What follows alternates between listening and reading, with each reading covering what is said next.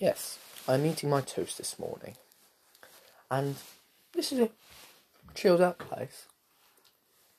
And my program is going to be called Let's Talk, which is an opinion program with which features reality and many ideas.